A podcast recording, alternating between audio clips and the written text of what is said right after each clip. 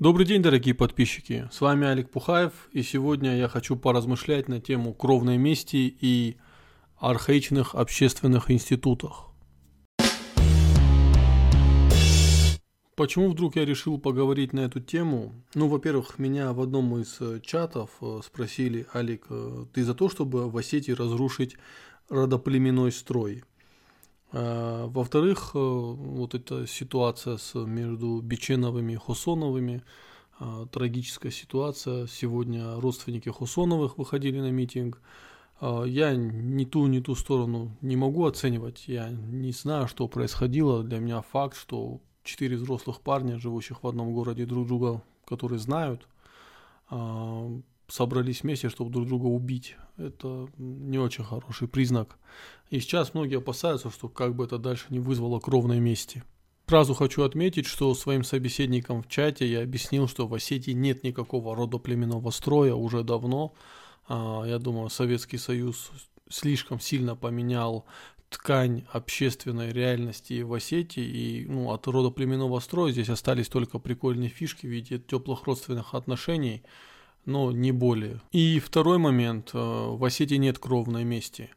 Э, в Осетии имеет место простая месть, когда родственник убитого убивает виновного э, человека, поскольку он не понес справедливое наказание. Но вот история, когда убивают уже внуков, правнуков, и там это уже идет абсолютно такая история взаимных убийств, при этом реально никто не помнит, из-за чего это все началось, ну или не был вовлечен в это.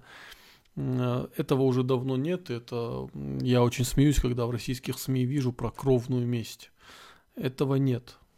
И сразу же хочу пояснить свое э, отношение да, к кровной мести, родоплеменному строю. Э, я цивилизованный человек, э, человек, которому нравится то, как устроено государство в Европе, и я вообще считаю, что, в принципе, это единственный здоровый вариант существования государства и человека. Э, я христианин, я искренне верю в то, что не мы даем жизнь, и, не у нас, и у нас нет права забирать жизнь у другого человека. А, поэтому я также являюсь жестким противником смертной казни. И вообще я не понимаю какую-то лютую кровожадность, когда люди пишут, надо убить, надо расстрелять. А, никогда это еще не решало какой-то серьезной проблемы. Я просто нормальный, адекватный человек. Любой нормальный, адекватный человек понимает, что родоплеменной строй – он уступает э, цивилизованному обществу с гражданскими институтами.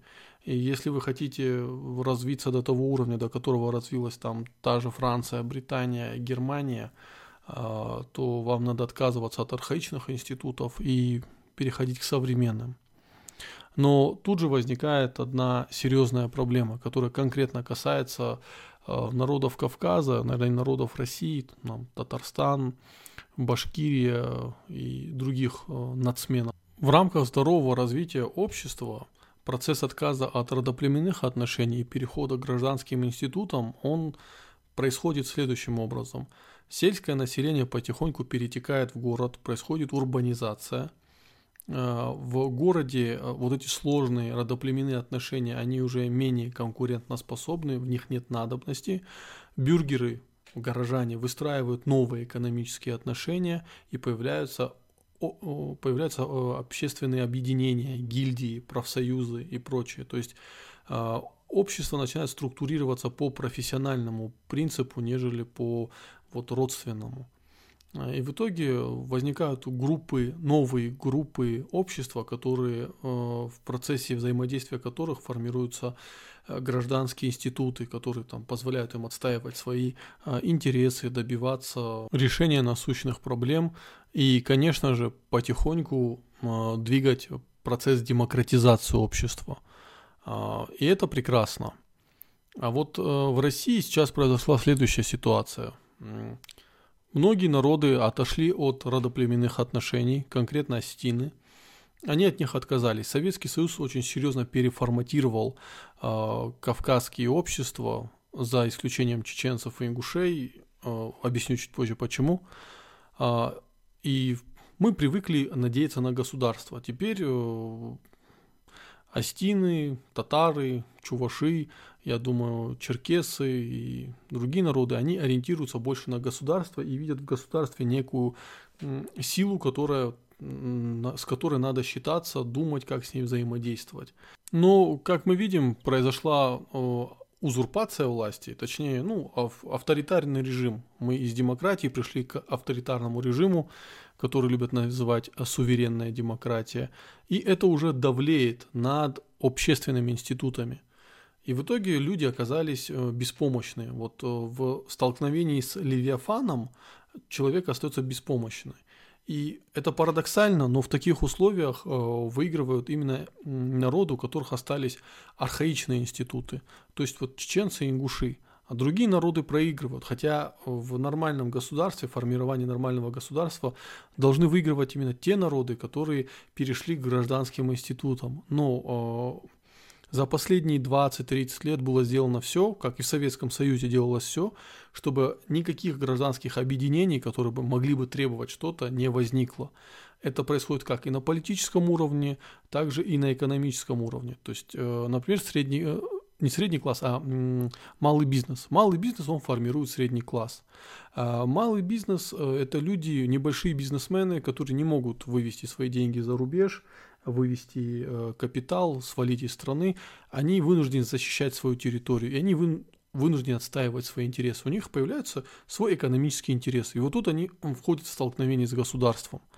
И в нормальных развитых странах в рамках этого столкновения с государством формируется новая экономика, формируются новые э, перспективы для государства. У нас же малый бизнес был полностью уничтожен, экономика была э, опять произошла фактически а, ну, государственный сектор в экономике вырос до там 70-80% по некоторым оценкам. Ну, то есть мы пришли из Советского Союза, просто вернулись к той же экономической модели, только если в Советском Союзе это еще как-то распределялось по, по населению, то сейчас у этих э, благ, ресурсов э, есть конкретные владельцы, и население России осталось ни с чем. И в итоге многие народы, которые поверили государству, понадеялись на государство, остались ни с чем. А, повисли в безвремении. У нас нет родоплеменных э, отношений, а, которые помогают противостоять э, государству и государственному репрессивному аппарату хоть как-то. В то же время у нас не сформировалось гражданских институтов. А, и в итоге человек э, теперь не на равных с государством, а полностью подавлен государством и ничего не может сделать. Например, почему в российских городах уровень какого-то жесткого беспредела намного выше, чем э, в кавказских городах, э, в кавказских обществах? Поясню, например, вот Кущевка. Она не могла бы произойти в той же Южной Осетии. Там были процессы, которые вели к этому, да, но в итоге все это заканчивалось массовой бойней, а, а не то, что там одни убили других и спокойно сидели дальше, пока случайно эту историю не заметили. Нет, там была массовая бойня, в итоге было убито много людей, но все понимают, что так делать нельзя. И вот я сразу вспомнил недавнюю историю, которая произошла тоже в Южной Осетии. 27-летний э, Тимур Кабесов э, застрелил э, Ацамаза Тотоева, виновного в наезде на его мать. Ну, молодой парень врезался в двух женщин, сбил двух женщин, и они погибли. И у один из сыновей погибших очень тяжело переживал трагедию. Я его понимаю как э, сын. И когда э, конвоиры вели э, виновного в суд, э, он просто прямо перед входом в суд расстрелял его и на месте же сдался. Сейчас сидит. И, э, на мой взгляд, вот его поступок это не стоит рассматривать как просто вот убийство. Нет, это институциональный факт. А, он, я понимаю, что он сделал из чувства мести и прочих, но это имеет очень важное, важный момент. Э, теперь любой человек, который ну, по пьяни садится за руль, он лишний раз все равно подумает, он поймет, что а, если у него даже есть деньги, он может отмазаться, все равно есть вероятность, что его таким образом настигнут.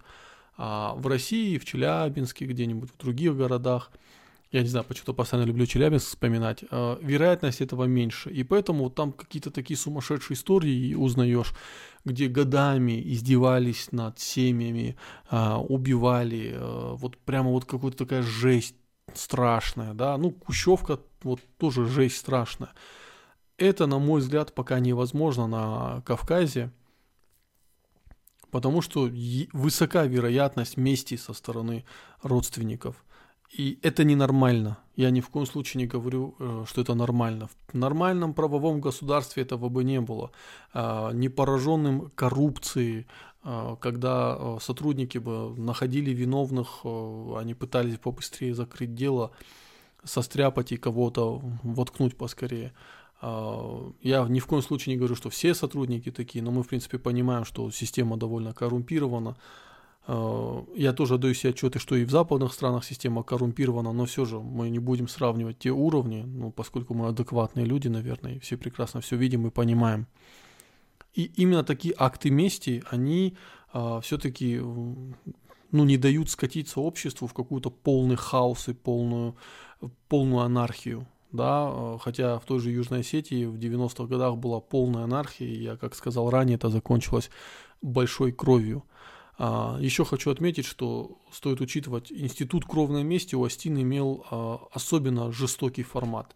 Ни один из кавказских народов а, не пострадал так от этого, как мы. У нас именно шло тотальное уничтожение родов, фамилий, убивались все, как бы там, ну, по всем коленам шли, и много фамилий, исчезнувших только из-за кровной мести. Сейчас уже такого нет, повторюсь но все же э, это очень важный институт в условиях, когда у тебя нету правовых э, основ, у тебя нету правов... цивилизованной возможности защищать себя и быть уверенным, что государство защитит тебя от беспредела. Чаще всего ты можешь стать сам источником, сам, точнее, субъектом беспредела со стороны государства. Э, я это констатирую с сожалением. Я тоже живу здесь, я не собираюсь и не хочу никуда уезжать. А, я люблю свою страну и люблю а, свою маленькую Осетию. И теперь а, я возвращаюсь к тому вопросу, который я озвучил, что меня в чате спросили, Алик, ты хочешь, чтобы эти родоплеменные институты были уничтожены? К моему великому сожалению, я не хочу, и мне это очень не нравится, что в Осетии эти родоплеменные институты уже давно уступили, и мы подвисли. А чеченцы и ингуши, у них это все осталось. Э, почему? Потому что Советский Союз всегда а, давлел над ними, он, ну, ссылка очень э, сыграла, она законсервировала эти народы, и они, ну, быстро пришло осознание, понимание вот именно в общественном формате, что единственные вот эти наши родоплеменные отношения, они нас могут спасти только от государства. Они это поняли сразу, поскольку против них был включен жесточайший репрессивный аппарат. И даже уже когда этого мощного репрессивного аппарата нет, они все равно это сохранили. Потом война в Чечне, а, это только усилило эту консервацию, и а, сейчас вот они, ну, наверное, это одни из самых консервативных народов в России – а, ну, из вот исторической объективности. И как это ни парадоксально, это дает им сумасшедшие конкурентные преимущества. А, повторюсь, в, в, в правовом государстве так не должно быть. В правовом государстве должны получать э, преимущества те, кто опирается на гражданские институты. Но когда право перестает работать и, у, и работает только фактор силы, э, то вот мы оказываемся в такой ситуации. И да, поэтому я сожалею, что в Осетии э, от этих родоплеменных институтов отошли. Еще больше я сожалею, что у нас не было возможности времени создать нормальное гражданское общество не только на Кавказе, во всей России. Я думаю, а, все бы народы России выиграли, если бы у нас была нормальная федерация, если бы проект федерализации не завернули и не стали бы строить опять унитарное государство, в рамках которого экономика всей страны пожирается одной большой Москвой, а уже из Москвы эти деньги попадают на Кипр, на Виргинские острова и куда-либо. А, была бы нормальная федерация, где каждый регион был бы вынужден договариваться, не было бы этой а, жесткой вертикальной, вертикали власти, вот этого ручного управления, возникли бы сотни институтов, маленьких партий, общественных объединений. Да, нам всегда говорят, что высока угроза сепаратизма, что в этом бы случае страна распалась. Но я, ну, я, это легко опровергнуть. Э, по факту именно федерализация России спасла страну от распада. А если бы ну, там в 90-х годах сказали, что мы будем строить унитарное, авторитарное государство, я думаю, парад суверенитетов был бы гораздо мощнее. Но тогда всем пообещали, что у вас у каждого будет своя конституция, у вас будет своя, свои возможность, э, скажем, э, создать возможность писать и прописывать свои особенности на законодательном уровне, э, вести свою какую-то определенную политику. Вот особенно этим хорошо воспользовался Татарстан. Татарстан вел свою внешнюю политику. У вас есть своя возможность э, развивать, развиваться в том или ином формате, но все мы это делаем в рамках одного большого государства. И это было бы прекрасно. А, была бы э, развитая, мощная страна, а, не было бы таких перекосов, когда 90% регионов дотационные, и их кормят 10 регионов, да, а, кавказские регионы были бы вынуждены выстроить. Это, это была бы чистая конкуренция. Кто выстроит нормальную экономику, тот был бы тот был бы успешным регионом. Кто не смог выстроить, наверное, бы, конечно, в рамках федерации пытались бы как-то помочь, перенаправляли бы ресурсы, но это не было бы вот так сильно и так масштабно, когда просто регионы какие-то заваливаются бабками, а другие регионы, там Сибирь, хотя она поставляет основной источник, ну, основной источник нефти, нефтепродуктов, Сибирь это просто какой-то ужас тихий, да, сибирские города, это, ну, я ни в коем случае не хочу никого не обидеть, но ну, это правда тихий ужас. Тот уровень жизни, который там есть. По-моему, это не очень справедливо.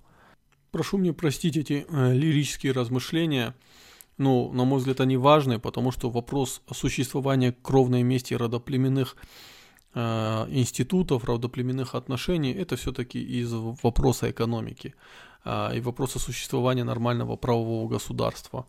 А какой же итог моего размышления? Итог следующий, что э, кровная месть и родоплеменные отношения, они спасают нас от Левиафана, от страшного государства, которое пытается уничтожить личность. Но в то же время эти же институты тоже уничтожают личность, они способствуют крови, а, люди убивают друг друга. А, и, конечно же, они а, не дают шанса народу прийти, к, развиться до того, до европейского уровня, когда, будут, э, когда экономика будет выстраиваться на базе нормальных, адекватных институтов, института, института репутации, правовых институтов, э, на базе гильдий, на базе объединений, профсоюзов. А обратите внимание, в России нет нормальных профсоюзов. Все это на самом деле жесткий фейк. И когда нам говорят, а вы хотите как во Франции, да, я хочу как во Франции, я хочу, чтобы люди имели возможность выйти и на э, все, всероссийской стачке э, продемонстрировать свое недовольство э, государственной политикой в отношении налогов. А на данный момент мы зависли э, между архаикой и э, нормальным развитием. И вообще непонятно, куда мы двинемся. И это меня очень печалит. И еще под конец подкаста я бы хотел э, зачитать небольшой отрывок. Отрывок из газеты «Казбек» э, от 1902 года, номер э, 1453. «Как думаешь, Аслабек, кто убил этого мальчика?» – спросил я. Старшина с нескрываемым удивлением вскинул на меня глаза. «Чего спрашиваешь? Тут дело ясное, убил кровник. Больше никто убить не мог, потому что у Кази, имя убитого, врагов не было, насколько я знаю, и убил его из молодежи кто-нибудь. На свои силы не понадеялся, открыто написать побоялся, ну и как вор из засады выстрелил в него и убежал. Трус!» Асланбек с отвращением плюнул, а потом задумчиво проговорил – ну да, теперь уже все стали из засады мстить, испортился наш народ. А знаешь, не пройдет это так убийство. У убитого есть хромой брат, десятилетний коллега, ходивший с помощью костылей. Он отомстит убийца. Знаю я этого хромого, отчаянный мальчишка. Прошло около недели, Кази был похоронен, и о нем уже стали забывать в селении, когда он внев из могилы заставил вспомнить о себе. Как-то ночью я был разбужен шумом на улице. Слышно было, как э, мимо окон моей комнаты бежала целая толпа людей и о чем-то кричала, шумела. Выскочив во двор, я увидел зарево пожара. Горела чья-то сакля в шагах ста от сельского правления. Я оделся и поспешил к месту пожара. Но по дороге мне встретился старшина с толпой осетин, которые вели кого-то с собой. Все были возбуждены, шумели, но возбужденнее всех мне показался мой добрый старшина. «Что говорил я?» – кричал он, увидя меня. «Говорил я, что хромой отомстит. Что, неправда, а? Вот поджег он дом своих кровников, а когда те выбежали во двор, он из засады убил одного. По-моему, вышло. В толпе находился и хромой брат Кази, которого вели в сельское правление, чтобы на время обезопасить от расправы с ним кровников. При свете лампы в правлении я внимательно посмотрел на хромого. Невзрачный, болезненный на вид мальчишка с испуганным взглядом детских глаз.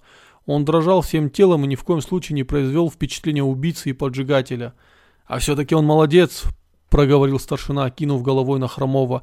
Обычай исполнил, за брата отомстил. Такого же мнения были и все остальные осетины.